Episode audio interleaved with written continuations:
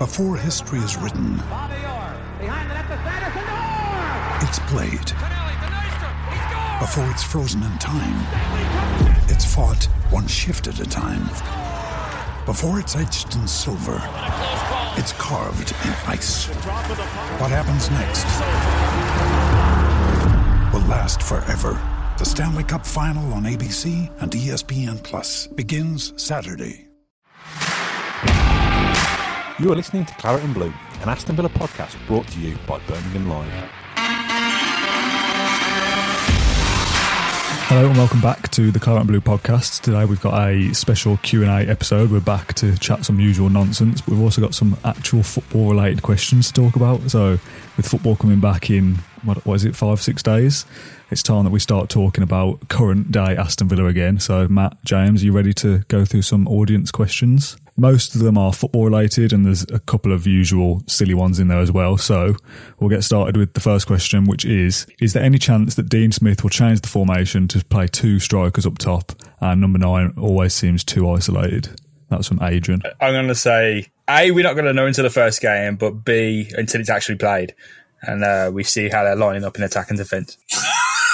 Can I answer every question like that? it's probably going to be point. It's probably going to be pointless um, because the way Villa have played all season is with three forwards. You know, you have got two two inside forwards and a striker, and you know maybe across the whole season I'd have said play two strikers because on average Villa might have done better li- like that. But you, you've got a, a stretch of ten essentially smash and grab fixtures where Villa need to win out, and I, I'd go with the formation they've been the most comfortable playing with um, in training, and that's um, the four three three kind of variant that they're using. So I don't think so. Uh, it, it would be a massive difference, wouldn't it? It it does feel like the start of a new season again. So you kind of do think, or maybe they've experimented with things over the, the time away, but obviously there's only been, what is it, two or three weeks of actual training as, as a squad again. So whether you can do too many actual changes to formation and line up in that time, I'm not sure, but it's difficult, isn't it? How, how much can Villa actually changed in the kind of eight weeks of self isolation on in a squad game? How- how could they have done that? Yeah, you can look at set pieces and, and video clips and keeping your individual fitness up. But besides that, what you know, what more can you do as a squad? I, I don't think we'll see radical changes to formation and personnel and things like that. I just hope that there's a bit more fight and desire from, from the from the boys this time around. You've got to have a look at what's been what's been big Villa's biggest issue, and I don't think scoring goals has actually been the biggest issue. I think they've. Listen, we always want to score more goals, but I think it's, it's keeping them out at the other end that that, that is Yeah. the, the biggest concern for me. Now, I admit that you're not just going to play with the second striker only for the for the scoring goals. You want to get the ball to stick up front and give give that overworked defence a bit of respite. But I'd be inclined to agree with with you guys that if you're going to make wholesale changes to the way the team's set up, at Bodymoor Heath, in which the players have only recently been allowed to return to full contact training, um, and a couple of a couple of behind closed doors uh, friendly matches, I don't think tho- those are really going to give you a great deal of scope to start ripping up the rule book and starting Yeah, again. So I think Dean Smith will just be trying, having used all his um, his Zoom calls and his, his virtual coaching from afar.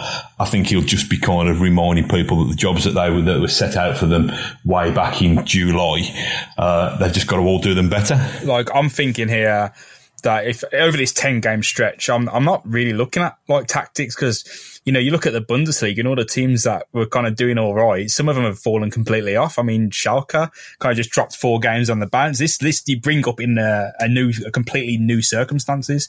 So form doesn't really matter. I'm not even sure tactics in, in general will have like that much effect. You're looking more at how, you know, the player roles and how how much cohesion there is and how ready the team is on day one, um, more so than these kind of little formation adjustments. Yeah, in a regular season may have a massive impact, but this is a, ho- like a brand new world, basically, isn't it? I think the fitness is going to be going to be so so important because you're going to find out quickly who's been at the biscuit jar, aren't you, during during lockdown because they've been expected to reach them. It's weird because the back end of the season would normally be, you'd probably, if you're talking to the Martin O'Neill area, you'd be talking about Villa kind of crumpling because of fatigue. But now you haven't got that. You've got people kind of whose fitness issues are going to be that match sharpness. It's really interesting asking people to play full pelt for a real consequence uh, when they've been kind of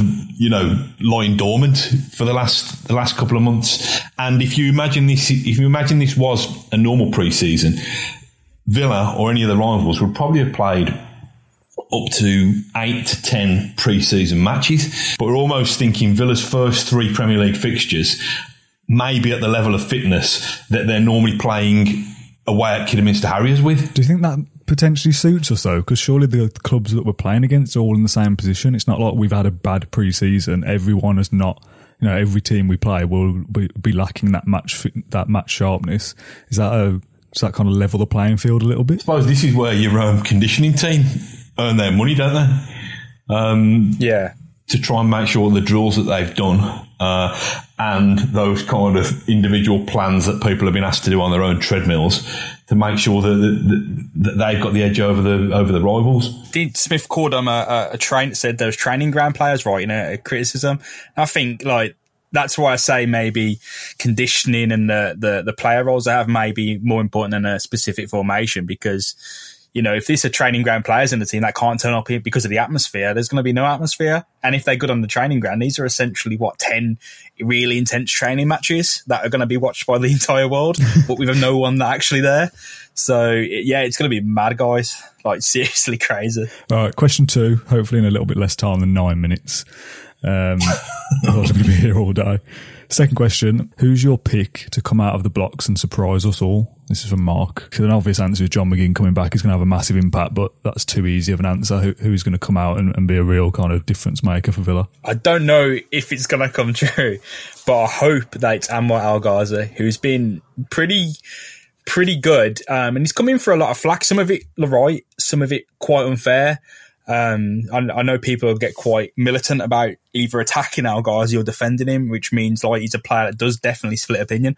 But he's got it, man. And um, if Villa are to succeed, they need to stop rotating on the wings and trying to pick between Al, Al Ghazi and Trezeguet, who's the actual option. I think like El Ghazi's got it in him to claim that spot and be a real difference maker in these ten games. I think it's going to be. I think it's going to be Neil Taylor. I think I, I, think Matt Targett I think Matt Targett is going to be dropped for crimes against Alice Bands, and I think Neil Taylor is going to storm in, and without the pressure of the crowd on his back, he's going to um, emulate his compatriot Gareth Bale, become a flying left back, left wing back, and save the season. Um, or failing that, I think I think it's a real time for, for one of the defensive midfielders, whoever it may be. Probably won't be Danny Drinkwater, but whether it is um, Nakamba or um, Douglas Luiz, that back four needs protecting. And I think that it's time for one of them to not to give to, to, to remove Dean Smith's option of rotating them and to say, yeah. I'm going to nail this down. I, listen, I know I'm, I'm hedging my bets by saying one or the other, but I think it's important that, that one of those comes in. Um, well, I mean, what, what, what, we're looking at for the midfield, you're going to have, you're going to have obviously McGinn back in, which to me probably means that Conor Hourihane is not going to get a look in, um, or certainly not, you know, for until 89 and a half minutes when McGinn starts to tire. Um, but I do think you, we've got somebody's got to own that role as a protection blanket in front of the in front of the back four because it's a relegation scrap. It's not going to be free flowing five five four victories. It's going to be Villa are going to have to keep it tight, start keeping clean sheets, um, and then hope they can do something at the other end of the pitch. Yeah, I think the right answer really regardless of what we think is we need it to be Danny Drinkwater who comes back and impresses everyone because he's got off to an awful start and like it's an expensive loan deal in a really important position for Villa. So if Villa are going to get anything out of him, he has to come back and do a lot better. Right, question number three. Let's move on. A nonsense one, the first of the episode. Half time grub. What are you going for on the first match day? This is from Dom. It's weird, isn't it? Because I'm, I'm not, not going to go for a, a Pukka pie and a bovril from the kitchen. So what what do you do? Oh yeah, for a three course meal, seeing as you sat at home. This one caught me out. this one really caught me out because I was thinking, like, did people? I forgot people eat at half time. I forgot that there was the concessions because I remember watching the last match against Leicester at half time and just sat there in silence, just looking at the floor. like, did, did, people eat at half time? Yeah, yeah, they must do. There, there must be more than depression. I'll tell you what I'll probably be eating. So I'm trying. I'm trying to lose weight at the moment because of um, the lockdown and, and, the lack of exercise. Some lockdown pounds. Yeah, put, I've put. A, I saw somebody tweet the other day saying it's amazing how much my hair weighs. Um, not my hair, their hair. Uh, saying they've put on about half a stone by not having their hair cut. Um, I can't get by with that excuse. I've put on about half a stone by just being a bit of a fat lazy idiot. Um, so I would probably be eating carrot sticks and hummus. Uh, what I would, what I would want to be snack, eating, man. what I would want to be eating. Do you remember? You know, at buffets when you get those kind of little kind of, they're kind of like mini cheddar in flavour, but they're all different shapes. You got like little diamond shapes, so it's like a, it's like a snack mix. I'd quite like some of that because it's so kind of moreish, isn't it? it is, but it's also like the lowest bar possible. Like this is a complete fantasy. You can have anything you want, Matt. You don't have to. you don't have to go shopping off like the Asda ninety nine B section, man. I'm trying to keep up my this this persona of me as being man of the people. I don't want to let people know that really I'm kind of lick, licking caviar off a kind of high high cost, you know, off the body body parts of a high end escort. that's, that's, a massive jump. Yeah, this little pick and mix to like the, the, the elite food of carrots and hummus, which is just at the same level, Matt. Next question. If we stay up after this 10 game running, will it be a bigger feat than promotion last season, given the level of opposition, pressure, squad implications, etc.? This is from Ross. It is a big, it would be a big achievement to stay up, but it's not like we're doomed at the moment. We were even in Norwich's position and a few points adrift, I think staying up from that position would be a massive achievement, and it, it still would be big if Villa do stay up from where they are at the moment. But where we were last year in terms of promotion when we put that ten game winning run together, that was we were down and out at that point. So I think I don't think you can kind of beat the feat from last year. Listen, the, the way they won the promotion, kind of snatched promotion from the jaws of mid-table um, mediocrity last season, was an astonishing achievement in its own right. But Aston Villa still had the, the squad that was expected to be amongst the top teams in the championship. Whereas, although we kind of all got a little bit seduced and excited by the spending spree last summer, they still spent it on a whole team full of untried and untested Premier League players. So if Dean Smith could mold, could have, you know, given the way the season's panned out, if, if it, if it happens that if it transpires that Dean Smith has molded that bunch of, you know, kind of Premier League newcomers into a team that can grow and be improved for a second season in the Premier League, I think it's impressive given what we saw back in 2015 16 when we shared similar excitement that summer and then saw us already kind of cut adrift and virtually relegated by New Year anyway. I think it would be. I think it would be, especially given the fact that it's just such a strange, such such strange circumstances. It's kind of winner takes it all now, isn't it? Yeah, I'd I'd, I'd say the same thing. Um, considering how the season's folded out, um, before all this happened, I'd, I'd, have probably disagreed with myself. But this is different. Like it, it is like a ten game mini tournament where Villa are in the bottom and they have to win. Um, it's not like a sad slide, is it anymore? It's like it's a relegation. It's like now it's a tournament and if you win, you win big and you stay in the Premier League. So, um, yeah, I agree Matt. Uh, I love the the name of the guy that sent this in. His his Twitter name was Tentin Quarantino, which just made me laugh. Pretty much the, the, the, his name is the reason he's got in. To be fair, but he's basically asking: is, Do you think the gap in play and it being behind closed doors will be a, a, benefit or will be a hindrance to Aston Villa? Impossible to say, isn't it? Really, we are literally just guessing at this point, having not even seen a single football game in this situation yet, like an actual competitive game. I think we'll probably know a little bit more on Wednesday night, and it's kind of nice that Villa are the first game back as well. Not in terms of footballing ability, but we kind of get to set the standard a little bit in terms of it's all eyes on Villa. What is it like playing a Premier League game behind closed doors? It's at it's at Villa Park as well. Like, how do we handle that situation? You know, everyone's watching Villa, so yes, there's some pressure there, but you almost think if you know if you're one of the Villa players, you'd be thinking, oh, let's let's put on a show here. It's all eyes on us. Let's show let's show everyone that we're capable of staying in this league. That could be a massive lift for the for the remaining nine games for Villa. And then if things do all go south in that the season can't continue and we have to end on points per game like everybody else, us winning this game in hand is massive. Regardless of whether Aston Villa get the results to stay in the Premier League. I think playing behind closed doors is a hindrance to Aston Villa and a hindrance to every football club because football clubs aren't just 11 players or however many subs you're allowed nowadays as well. Football, football clubs are fan bases and are still, as much as I can understand the financial needs and, and the needs for the, um, you know, for the competition to be completed, it still leaves, it still doesn't sit right with me. Football being played, played behind closed doors, it kind of almost feels a little bit pointless. So I hope Villa have still got enough about them to get the points that keep them in the Premier League for next season so that Aston Villa can be a Premier League club, football, football fans and all next season. Because as much as the novelty value and, and the surreal nature of it's going to be fascinating for a couple of weeks, I'd rather be sat in the Trinity Road stand than I would sat in a, sat in my, my armchair, uh, even if the queue queue for the loos is a bit less in our head. All the focus is on Villa. I mean, there's a lot of talk about how Man City Arsenal's the big one, but Villa come first. That's the first game. It, it, you know, it's been treated up a bit like a warm up act uh, for Arsenal. Uh, Man City, which I don't think is uh, very fair at all. But the actual question, whether it be a help or hindrance, I don't really we, are not going to know. Um, it could be a help because you get a rest. There's a big rest between the last two games. Villa can reset, readjust, and uh, adapt to everything that's happened. Or it could be a hindrance. They could have lost any semblance of cohesion or form that they may have had heading into this. And it, you know, it didn't really look like they had that much. To be fair, though, uh, so it could be a bit of both. Next question from Steve. He says, "Will the first games make or break our end of season if we only manage to get a couple of points, or will we still be in it till the end?" I think for confidence, conf- confidence purposes, he's going to, you know, you want to, you want to uh, get some, get some positive momentum going. Yeah. But again, it, it's this, it's this thing with, with no crowd, you know, kind of if, if Villa lost the, the first three games, the next game after that they played at Villa Park, the crowd would be edgy, and if somebody gave the ball away after five minutes, you know, you could you could feel the atmosphere turning. yeah, but you're not going to get that, are you? You're not you, you're not going to get that. I think. Um, I think it is important to get to get to hit your stride because the games, although James says you've had a long rest, you've had three months without football, you've now got bang, bang, bang, bang, bang.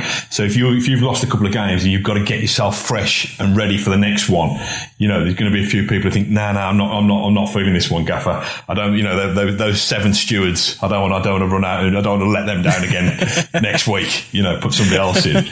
Uh, I don't think it's make or break, but it's, it's it's important and it's important to get off to a bright start if we're if we're expecting obviously the, the, the remaining ten games to be finished, then yeah, obviously losing the first two isn't isn't the be all and end all. But if the season's currently you know comes to a halt again and they say right that's the end of it, we're going to have to stop it, and you've lost those first three, it obviously is make or break then. Whereas if you'd won those first three, you probably would be seeing yourself safe. So I think you just have to treat it as every game is must win and hope that whatever you do is actually enough. You're right, because if they scrap the season next Thursday, after those two outstanding fixtures have been played with Villa, Villa, Sheffield United, and, and, and Arsenal, Man City, then you're right. you need you need to win that first one because that levels everybody up to the same amount of games, I think, doesn't it? If you're looking at this next this time next week, and Villa have got what one point out of those three games, I'll be significantly concerned about any promotion, um, any survival prospects.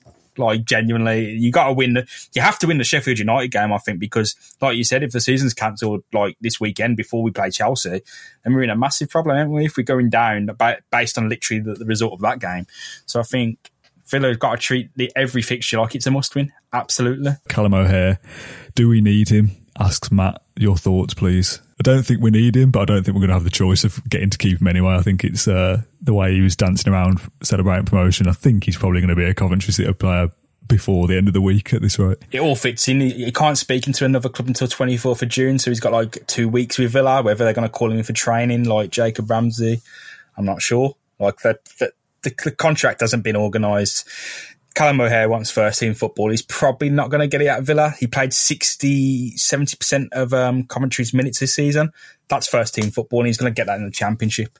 And uh, even if Villa were relegated, he probably wouldn't get it with us in the Championship. So, you know, he's going to go. I'm a bit disappointed that, that it hasn't been resolved until now, that there's not been any contracts, any contract talks or any contract developments with him, which probably tells you tells you all all all, it, all, that you need to know. Really, if Villa were that keen to tie Callum O'Hare down, it would have been a done deal by now.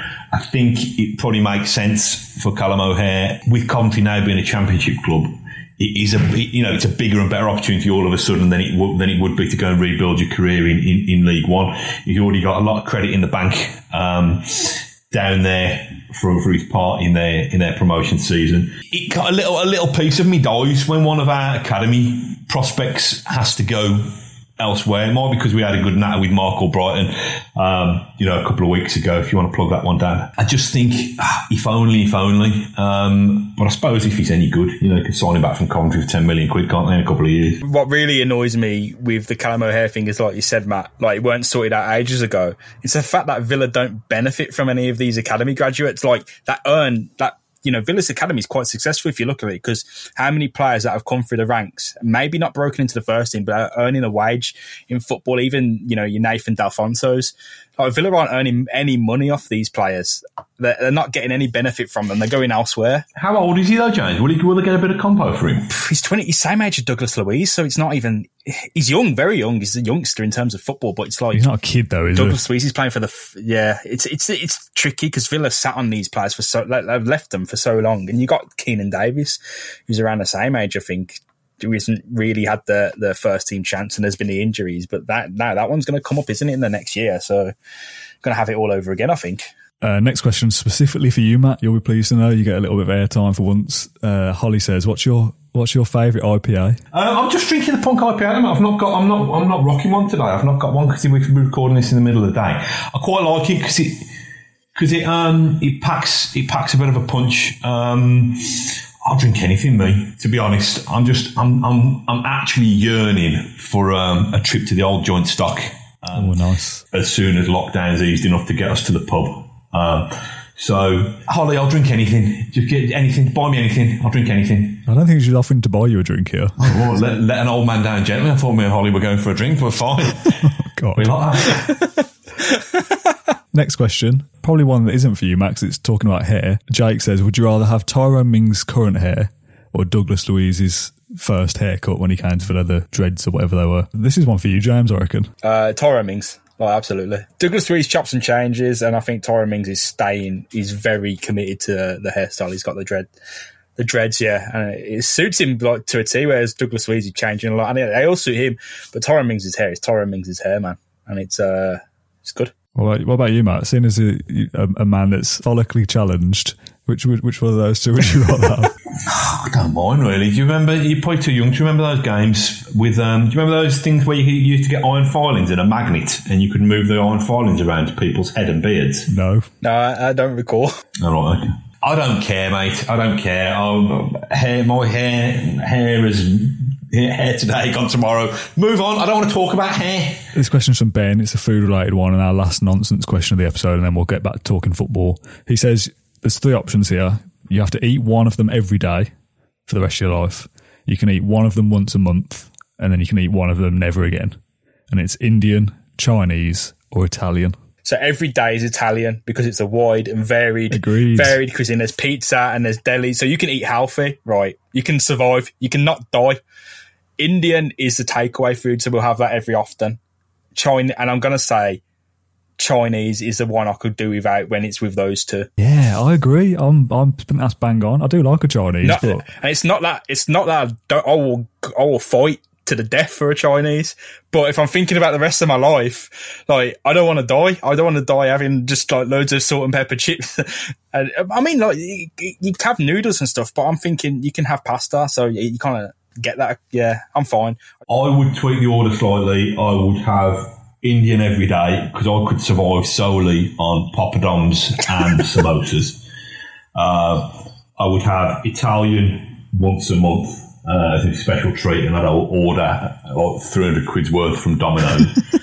and I'm not, I'm not a massive fan of Chinese food, you know. It's a bit too um, the sweet and sour. Just it doesn't it doesn't doesn't sit that well with me. I don't. I, I, like a bit of yuk song, but it's all it's all a bit kind of fragrant, isn't it? They all they, they just try try a bit. I'm a plain man. I think this is a question that probably requires a bit of actual analysis and insight. So, James, I'm going to come to you for this one. because, Matt, you're useless and I can't be bothered to answer it. He says, Is it true that Wesley and Heaton could not play in the running if they were fit, as they were unregistered when they got injured? If this is true, it's a slight blunder. There's been, no, there's been no update with the registration rules, and Tom Heaton himself said it's probably unlikely he's going to be back. And the last we heard of Wesley, he said he was in pain passing the ball. So, it's not happening. Is it? Heaton was probably the more realistic one, but even when they're injured in January, you're still looking at these injuries as being resolved in October, and that that that hasn't changed. I mean, they're coming back. They're doing pitch. You know, they're they're working with the football. Um, they're rehabilitating well, um, but it's it's just too far. It's, these are serious injuries, really serious injuries, and the the context doesn't change that. Is there any particular youngsters that you'd like to see Smith include in the matchday squad, considering the new substitutions rule that sees I think it's nine players on the bench now that you're allowed? Uh, this is from John. I'd love to see Louie Barry just because there's such a buzz and an excitement around him. Um, you know, just for 10 minutes if Villa are chasing, chasing a, a, game or need need a little bit of invention and something different just to see see what he can do. Um, I think I said this, we did a Q&A last week and I think I said it seems to be the, the done thing that it, it's easier to kind of uh, integrate strikers and attacking players I think, into relegation threatening te- threatened teams than it is defenders. I mean, I've heard a lot of good things about Mungo Bridge, not just his name, right um, but I think it might be a bit. You know, with the stakes being so high, you know, at, at, at, that end of the pitch, it might be might be a bit too much of a pressure situation, even without a crowd there.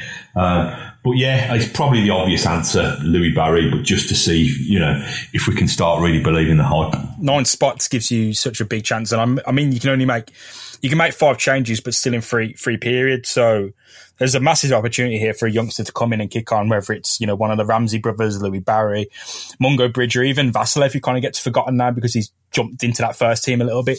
There's a massive opportunity, and you know the situation exists that they will shine because there is a you know the, the pressure's there in a match situation, but the atmosphere it's it's like it, for these like could be almost a training game coming in, a really intense training game that they're coming into, which I think probably a good environment to bed them into. Looking ahead to next season a little bit, whatever whatever next season actually means at this point, do you think that the transfer policy will completely change for next season, regardless of the league that we play in? Uh, I hope it doesn't. Mate, there's been problems with it, right? Like, but there are always going to be problems. No matter who Villa bought, there was always going to be some issues.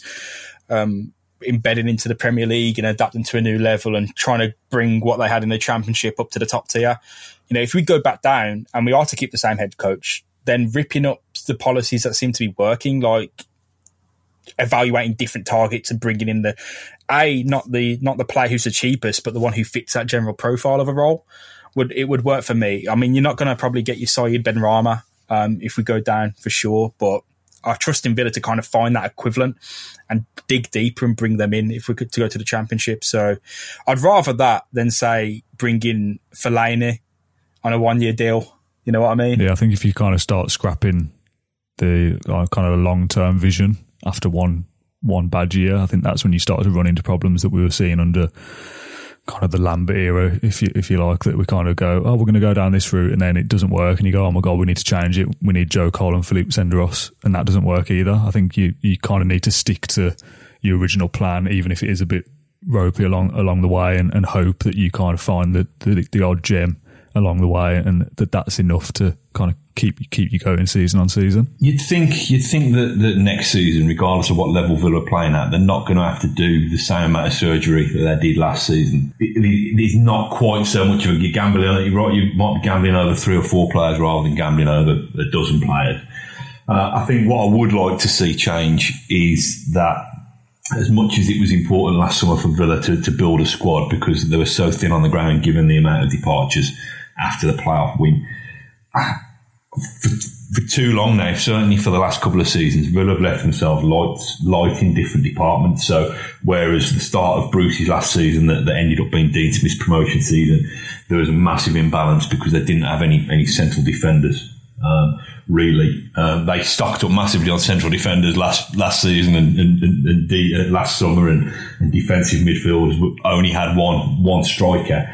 I think it just needs to be just, you know what I mean? They, they just need to, to make sure that they, they either trust their options that are coming through the youth or that, they, that, that, that there's adequate cover in all areas, not yeah. that these, these, these seven players in one position and, and one player in another position. Uh, but I agree with you in the fact that, you know, it's a bit of a cliche, but the kind of young and hungry um, type that Villa, Villa signed last summer I think it, they have to do that because there's been so many cases of, of, Villa getting no value out of players. New managers have come in, players haven't been wanted by those managers and just been sitting on massive, hefty contracts for three or four years and been, been of no value to Villa. Villa either need to get the value of the player during the length of the contract by making sure they're heavily involved around the first team, or they need to make sure that the players that they do sign still have some sell on value if they, if they can't, you know, don't make the grade at Villa.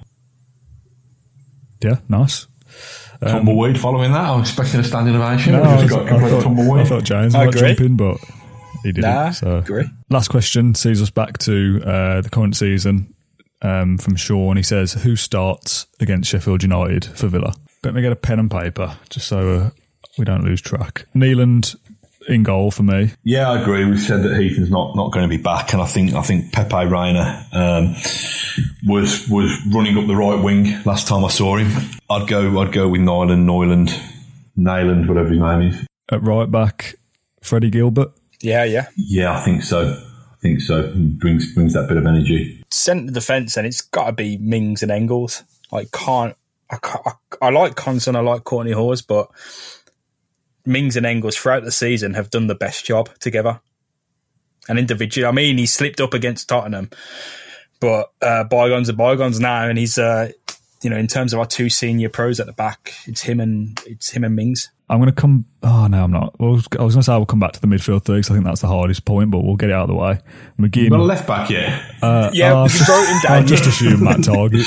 It's not going to be Neil Taylor. Yeah, it's Matt. It? It's Matt Targett. Yeah, yeah. So we've got Nyland, Gilbert, Mings, Engels, and Targett so far. Midfield, obviously, John McGinn comes straight back in. First name on the team sheet. Who plays alongside him? We've got two options, so you've got two other positions to fill. I would say that Nakamba has to have one of those positions because he's probably the only actual defensive midfielder out of all of the players we've got who are called defensive midfielders. Do you think you can play Nakamba and Douglas Luiz in the same side? I don't know, but that's why you need drink. That's why you go back to the earlier question. You need Drinkwater to kick on. I don't think Drinkwater will play for us. Nakamba needs Drinkwater. Nakamba needs Drinkwater to do well. And then Douglas Luiz and John McGinn can handle rotation and the others and do their job. But Nakamba needs that playmaker, and Danny Drinkwater is that playmaker, and he needs to step up to that level. Can I throw a curveball? Can we not bring Jack back inside?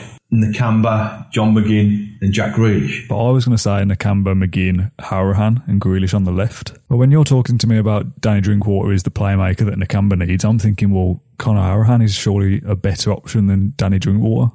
It's a complete toss up, man. It, it really is. Um, Drinkwater should be at a better level. We brought him in to do it, do a really good job, and he hasn't. He should be better than Hourihane. so if you bring Jack in the middle, who plays left wing then, Matt? Well, that's that's the thing. It's whether you trust two wingers to play. You've got two flaky wingers. Do you trust both of them, having had a three month break, to to lead the line up front with with Samatta? If you don't, then the midfield from if you're saying that Jack stays wide left, and the midfield for me would be this, it would be Nakamba, McGinn, and Hourihane. I think um, and then I don't know. Are you comfortable with that? Otherwise, there's a possible argument you, you just put Luiz in there as well, and you you don't have him so defensive. My argument there is putting Hourihane in for the first game isn't condemning Luiz because you put Hourihane in just to get that lucky free kick. That's it. Like that is the difference maker in that first game for me. And that's not saying Luiz is bad. Nine times out of ten, I'd put Luiz in over Hourihane. But in this first game, Villa might need little, every little kind of opportunity. And if that's someone's better at free kicks, then someone's better at free kicks, and that's Conor Hourihane.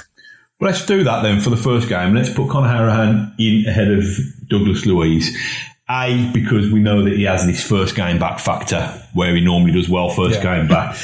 Um, and then we'll drop him when he's played well for the next game. Um, and because, like you say, it's those fine lines, isn't it? If he's the one who's delivering that free kick or um, you know, that cross that, that for, for, for the winning goal, then do it like that. That would mean that we've got a front three of, I think it picks itself, doesn't it? Or is there any debate over Trezeguet versus um, El Ghazi? I think I stick with the guy that we pick, and that's that's El Ghazi. Because if we're saying he should be the one who excels in these conditions, and he has to be the one who starts, I think. And I, I like Trezeguet. I think he, he works hard, but nothing ever seems to go right for him. Well, mate, he's earning a couple of million pound a year from Aston Villa. I wouldn't feel too sorry for him. I wonder whether uh, uh we started the episode talking about the what Villa could actually have done during lockdown in terms of you know squad cohesion and an actual kind of tactics playing together when they've only been in training for I don't know three weeks or whatever it is. I wonder whether that kind of the extra time that the coaching staff have had in terms of analysis will have offered any different insights from them in, in regards to who they pick. That usually you're assessing the squad game by game and you've got this body of, of matches played that you can look back on, but you've only got a week to make any decisions before your next game rolls around and then that next game impacts the following and the following. I wonder whether having three months of nothing has had has given them opportunity to look back on the season so far and, and decide that oh actually we can make this tweak or we could try this. Yeah, I actually think Dan. I think they could have poured through Wyscout in vast detail in the last three months. I think more of an influence would be who looks at it, who's looked at it in training, who's looked at it in the preseason yeah. games. Let's go from there because you know what I mean. It's it's all very well kind of going back over the analysis of game. The world was a different place back then I think, like we've said before, we've got to treat this as a mini season. Who looks sharp enough? Who looks who looks like they've got the energy? Who looks like they're up for it? Uh, I think that'll be be be more of a factor. And I actually think those three months will have been. We've kind of talked about these Zoom kind of appraisals that, that we know Dean Smith did with his players when everybody was under lockdown. I think they'll have used those more to iron out mistakes and show show show individuals certain situations than they will have okay, let's move him completely to a different position. I think it, I think it'll be done like that. Um, can I just do a little bit of housekeeping, which I don't feel that I'm, I'm not feeling felt inclined to do when we've had Paul Fulton or, or Marc Albrighton or, or whoever on the other end of the of the phone. Yeah, go um, We are going to start doing question and answers live blogs around matches and around topics for Villa that it's a new platform that we're using, so we're going to advertise that heavily around our YouTube channel, around our, our social media channels, uh, and on, on Birmingham Live. So it's interactive, so you can get involved, you can join the debate, you can ask questions, um, and we can just have a jolly good natter on there. Um, the other thing is we're to we're looking at launching a Claret and Blue newsletter, which you can sign up for uh, via email. That's going to come out once a week, which are going to be showcasing the best of what we've got to offer uh, on the podcast on the YouTube channel uh, and some of our written content as well on Birmingham Live. We would like you to say nice things about us. We'd like you to follow our new Claret and Blue Twitter account and leave positive reviews on iTunes and on YouTube and all the other podcast platforms. So just wanted to say a big thank you to those who, those of you who stuck with us through these weird times. Uh, hopefully you've enjoyed some of the different content that we've done with the player interviews and stuff like that. And even though, even though football's back, we're still going to try and bring you as much of that as possible. Um, does that, does that wrap it all up, Dan? Yeah, sound. Saves me a job. Happy days. Thank you for listening to Claret and Blue, an Aston Villa podcast. If you enjoyed today's episode, then please let us know. We love hearing your feedback. We'll be back soon with another episode. Until then, up the Villa.